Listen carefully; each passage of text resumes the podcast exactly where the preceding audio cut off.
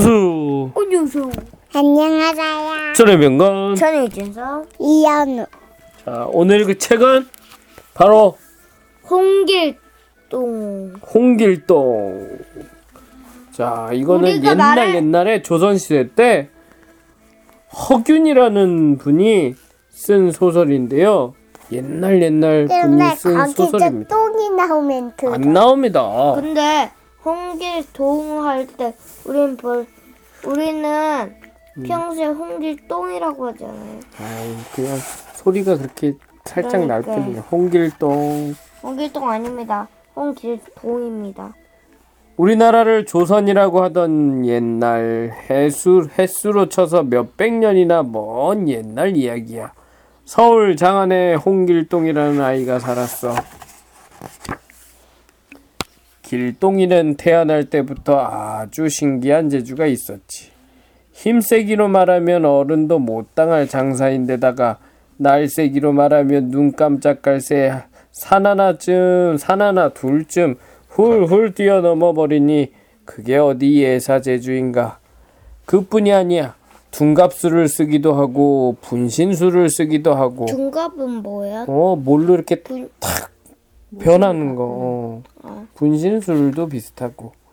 새처럼 공중을 훨훨 나는 재주까지 있었지. 길동이 아버지는 이조 판서라는 높은 벼슬을 지낸 사람이었어. 그 권세가 나는 새도 떨어뜨릴 만큼 대단했지. 그런데 길동이는 제 아버지를 아버지라 부르지 못하고 형을 또 형이라 부르지 못했어. 어머니가 천한 종이었기 때문이야. 옛날에는 아무리 재주가 뛰어나도 종의 몸에서 태어나면 종이고 또 죽을 때까지 종이었거든. 이건 좀 너무 심하다, 그치? 응. 어떻게 생각해, 진서? 나도 그렇게. 어? 어떻게 생각해? 나도 그렇게 생각해. 어, 그러면 종으로 태어나면 평생 종이야? 응. 다른 사람이 시키는 대로만 살아야 돼? 응. 하여튼 홍길동 엄마는 종이었기 때문에 홍길동도 종일 수밖에 없었대. 그래서 아버지를 아버지라 부르지 못하고 형을 형이라 부르지 못했대. 길동이는 아버지를 나리라고 불러야 했지. 또 배다른 형을 도련님이라고 높여 불러야 했어. 이 얼마나 분하고 억울한, 억울한 일이야. 길동이는 주먹을 꽉 쥐고 다짐을 했어. 두고 봐라. 내 힘으로 꼭 이 잘못된 세상을 바로잡고야 말겠다. 홍길동. 길동이. 그 뒤로부터 길동이는 날마다 산에 올라가 재주를 갈고 닦았어. 칼쓰기와 활쏘기를 익히고 둔갑술과 분실술도 길렀지. 이러고로 몇 해가 지나자 길동이의 재주는 당해낼 사람이 없을 만큼 됐어. 야, 야, 야. 이제 세상을 바로잡으러 나갈 때가 왔다. 길동이는 마음을 단단히 먹고 집을 나섰지. 들매끈을 바짝 조이고 길을 나섰어. 길고 긴 여행이 계속되었어. 세상은 넓고 보이는 건 모두 신기한 것뿐이었지. 하지만 길동이의 마음은 무겁기만 했어. 어디를 가나 사치를 부리며 으스대는 건 양반이나 벼슬아치들 뿐. 백성들은 그날 먹을 것도 없어가지고 참으로 고달프게 살고 있었, 있었기 때문이지. 길동이는 하루라도 빨리 헐벗고 굶주리는 백성들이 백성들이 활개를 펴고 마음껏 살 수 있는 세상을 만들어, 만들어야겠다고 다짐을 했어. 백성들이 이렇게 힘든데 양반들은 이렇게 어? 편하게만 다 뺏었겠지. 길동이가 깊은 산속을 걷고 있을 때였어. 문득 바위 동굴이 보이기에 그 안에 들어가 잠깐 쉬기로 했지. 배가 고픈 데다가 몹시 지쳐서 길동이는 그만 깜빡 잠이 들고 말았어. 그런데 잠결에 둘레가 소란스러워지더니 젊은이들 여럿이 왁자지껄하게 동굴로 들어오지 뭐야. 그러더니 대번에 길동이를 우르르 에워싸는 거야. 야, 여기 수상한 놈이 있다. 일어나라. 너는 뭐하는 놈이냐. 알고 보니 이 동굴은 그냥 동굴이 아니라 음, 얘가 길동이야. 알고 보니 이 동굴은 그냥 동굴이 아니라 비밀문이었어. 세상을 등진 사람들이 숨어 사는 마을, 그곳으로 드나드는 길목이었지. 음. 길동이는 젊은이들에게 이끌려 마을로 들어갔어. 한 노인이 커다란 바위를 가리키며 이 바위를 들어 올리는 사람을 우리 두목으로 삼자 하니 힘께나 쓰는 남자들이 앞다투어 덤벼드는 거야. 하지만 바위는 꿈쩍도 하지 않았어. 이때 어린 길동이 나섰지. 나도 한번 시켜주십시오. 사람들은 모두 헤헤헤 하며 웃음을 터뜨렸지. 길동이는 두 손으로 바위를 잡고 으이짜 하고 용을 썼어. 음, 힘센 아저씨들은 이 바위를 들지 못하는데 이거 봐, 그림 봐봐. 길동이 번쩍 들어버렸지.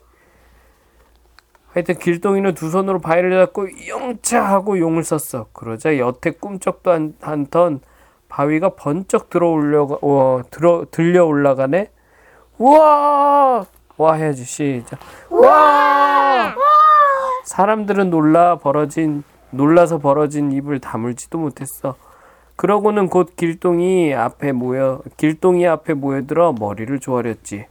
당신도, 뭐 하는 거야? 응, 우와! 놀란 거야. 당신이야말로 하늘이 보내준 우리 두목이요! 한 번 더 와, 시작. 와! 이렇게. 엄마 왜 어처구니가 없나요? 우린 효과음을 낼 형편이 안 돼요. 엄마 그럼 이거를 음, 똑같아. 이렇게 해서 길동이는 무리의 두목이 됐어. 길동이는 소리 높여 외쳤지. 길동목이 있는데. 지사 한번 해볼래? 뭐? 길동이 목소리. 어딘데? 이렇게. 이렇게. 길동이는 소리 높여 외쳤지. 우리 모두 힘을 합쳐 나쁜 짓을 일삼는 벼슬 아치를 혼내주고 헐벗고 굶주리는 백성들을 위해 싸우자. 사람들은 기뻐하며 함께 싸우기로 다짐을 했어. 지금 진서가 읽기가 읽는 게 천천히 읽게 된 건 글이 어떻게 돼 있죠, 이 책은? 일본 것처럼 거꾸로 돼 있어. 어, 옆으로 가로로 안 돼 있고 세로로 돼 있는 거예요. 근데 옛날 어, 아주 아주 옛날 우리나라 책도 이렇게 세로로 돼 있었어요. 알겠죠?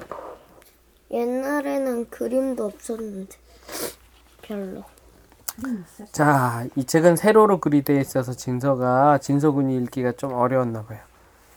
이렇게 됐어. 우리 모두 힘을 합쳐 나쁜 짓을 일삼는 벼슬아치를 혼내주고 헐벗고 굶주리는 백성들을 위해 싸우자! 다 같이 싸우자. 싸우자! 사람들은 기뻐하며 함께 싸우기로 다짐을 했어. 얘가 길동이는 백장돌이야? 아니, 얘는 홍길동이야. 음. 길동이는 무리에게 볏짚으로 허수아비 일곱 개를 만들어 오라고 했어. 길동이는 허수아비 앞에 서서 중얼중얼 한바탕 주문을 외웠지.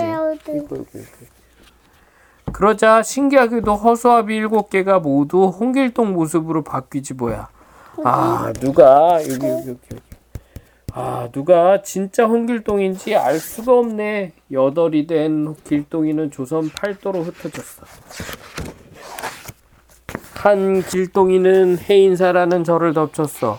이 절의 중들은 겉으로는 가난한 백성들을 위하는 척하면서 뒤로는 벼슬아치들과 한 배가 되어 백성들의 재물을 빼앗는 나쁜 사람들이었지. 양반 차림을 한 어, 지금 지금도 해인사는 있어요, 진서야? 해인사는 실제 절이 실제로 있어. 근데 지금 거기 계신 스님들은 진짜요? 이런 분들은 아니야. 착하신 분들이야. 시험 같은 거 보잖아. 음.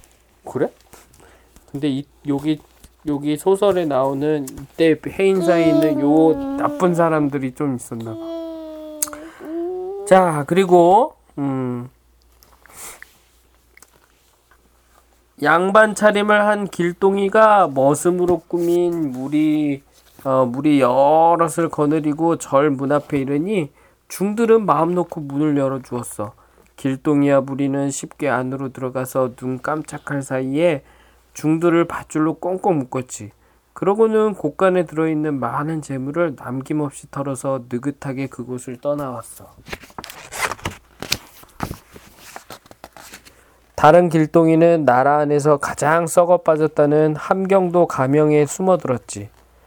밤이 이슥해지기를 기다려서 가명 대문에 불을 불을 질렀어. 어, 어 불이 난 거야. 가명이 뭐야? 가명? 어, 아 뭐라고 정확하게 아빠도 모르겠지만 불이 이렇게 났지? 음 불이 났어. 그 지역에 어? 지역을 음. 지역을 뭐라 그러지? 다스리는 분들이 있을 거 아니야. 음. 그분이 일을 하는 그 곳이야. 지내면서 음. 일하는 곳. 음. 그러면 아빠 거, 거기 구청 같은데? 구청 같은데. 거, 거기 거기에 응. 바다, 응. 바다, 거, 바다, 거기에 거기, 바다, 바다, 거기에 응. 어 곡간 같은데 막 쌓여 있잖아. 그러니까 거기 안에도 막 곡간이 있겠지, 그렇지? 응. 사또 같은 분들이 어, 사또. 어, 일을 하는 곳, 그렇지? 함경도 가명에 숨어들었어. 밤이 이슥해지기를 기다려 가명 대문에 불을 질렀고 갑작스런 불길이 밤하늘로 치솟자 벼슬아치들은 어쩔 줄을 모르고 갈팡질팡했어. 그 틈을 타 길동이와 무리는 가명 안에 들어가 곡관문을 부수고 재물을 드러냈지. 돈과 곡식, 그 다음에 병장기와 보물을 모두 거두어서 북쪽 문으로 감쪽같이 빠져나갔어. 아마 백성들한테 빼앗아서 거둬들인 것들을 다시 도로 찾아간 거야. 그치? 또 다른 길동이도 나라 곳곳에서 나쁜 양반 그리고 나쁜 벼슬아치들을 하나하나 혼내줬어. 그리고 빼앗은 곡식과 재물은 가난한 백성들에게 골고루 나누어졌지. 길동이는 가난한 사람들을 살리는 무리라는 뜻으로 자신이 거느린 무리를 활빈당이라고 했어. 홍길동이 만든 새누리당처럼? 얘네들이 나쁜 놈이야. 얘 나쁜 놈이야. 얘 나쁜 놈이야. 그럼 야당은? 나쁜 놈이야. 아니, 잠깐만. 새누리당 말고 또 뭐 있어? 여당. 어? 여당? 여당이 새누리당이야? 그러니까. 야당도 있지. 응. 응. 요즘에 참 나라가 어수선하죠? 네. 네. 근데 진짜야 어, 이름만 하면 좀 그런데 어, 지금 우리나라에 있는 당은 어? 여기 홍길동이 만든 활빈당은 아니야. 이 활빈당은 뭐라 돼 있냐면 가난한 사람들을 살리는 무리 이런 뜻 이런 뜻을 갖고 있는 활빈당이야. 가난한 사람들을 살기 좋게 만들어주는 무리들 이런 뜻이 활빈당이다.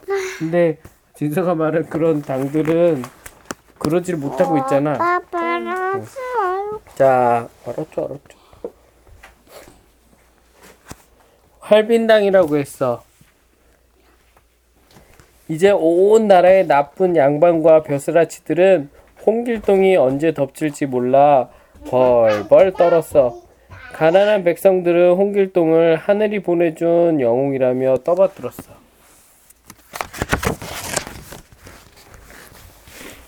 우리나라에 있는 많은 당들이 이런 활빈당 같아야 될 텐데, 그치? 홍길동도 어디선가 뿅 나타났어. 그래서 이 나라를 뿅 구해줬어야 된대. 시끌벅적 야단도 없어. 온 나라가 떠들썩해지고 조정도 발칵 뒤집혔어. 활빈당의 조정 조정. 조정은 뭐야? 조정. 어 지금으로 얘기하면 국회. 국회의사가 진서 그것도 잘 모르지. 나랏일 임금님하고 나랏일을 하는 이 벼슬 높은 사람 높은 분들이 함께 이렇게 의논하는 곳. 음. 음. 조정도 발칵 뒤집혔어. 활빈당에게 곡간을 털렸다는 소식이 날마다 들려왔거든. 그것도 한날 한시에 조선 팔도에 한꺼번에 당했다니. 홍길동이라는 자는 사람이 아니라 귀신임에 틀림없다. 대신들은 이렇게 수군대며 두려움에 떨었지. 임금은 대신들을 모아놓고 어떻게 하면 신하들이야. 대신은 신하들. 어떻게 하면 홍길동을 잡아들일까 의논을 했어. 별의별 이야기가 다 나왔지. 한 번은 길동이를 잡아오는 사람에게 큰 상금을 내린다는 방을 내걸었어. 하지만 어림도 없었지. 또 한 번은 사람을 어, 사람을 잡는 일에 으뜸이라는 장수를 시켜 길동이를 잡아들이려고 했어. 하지만 하지만 정말 어림도 없었지. 어떻게 길동이한테 당했지? 또 꼭 길동이를 잡아오겠다고 큰 소리를 치고 간 장수는 도리어 길동이에게 잡혀 꽁꽁 묶인 채 성문에 매달려 남의 웃음거리가 되고 만 거야. 약이 오를 대로 오른 임금은 길동이 아버지와 형을 궁궐로 불러들였어. 너희 손으로 길동이를 잡아오너라. 만약 잡지 못하면 길동이 대신 너희를 옥에가 두어버리겠다. 길동이 아버지는 코가 땅에 닿도록 머리를 조아렸지. 예, 꼭 분부대로 하겠습니다. 길동이 아버지는 온 나라에 방을 내다붙여 길동이더러 빨리 집으로 돌아오라고 하소연했어. 며칠이 지나자 어디서 나타났는지 길동이가 불쑥 아버지 앞에 모습을 드러냈어. 저를 잡지 못하면 아버님과 형님이 옥에 갇힌다는 말을 듣고 왔습니다. 저를 잡아 궁궐로 데려가십시오. 아버지는 길동이가 가엾기도 했지만 임금의 명령을 어길 수가 없으니 나졸들을 불러서 길동이를 묶으라 했지. 길동이는 임금이 있는 궁궐로 끌려갔지. 이렇게 옛날에 목에다 이런 걸 목에 목에 칼을 찼더라. 그, 이게 칼이요? 어, 이거를 어, 칼을 찾더라고요. 아, 곧 죽을 거니까? 음, 몰라. 그런 그런 의미다. 뭐, 저게 너무 무거워서 저걸 가지고 저걸 목에 찬 채로는 못, 못 도망가거든. 그런데 이게 무슨 변이야? 임금은 너무 놀라 그 자리에 나자빠져 버렸어. 나라 곳곳에서 붙잡혀온 홍길동이 여덟이나 됐거든. 그 모습이 너무 똑같아. 누가 진짜인지 가려낼 수가 있어야지. 임금은 큰 소리로 호령을 했어. 어느 놈이 진짜 홍길동인지 썩 앞으로 나서거라.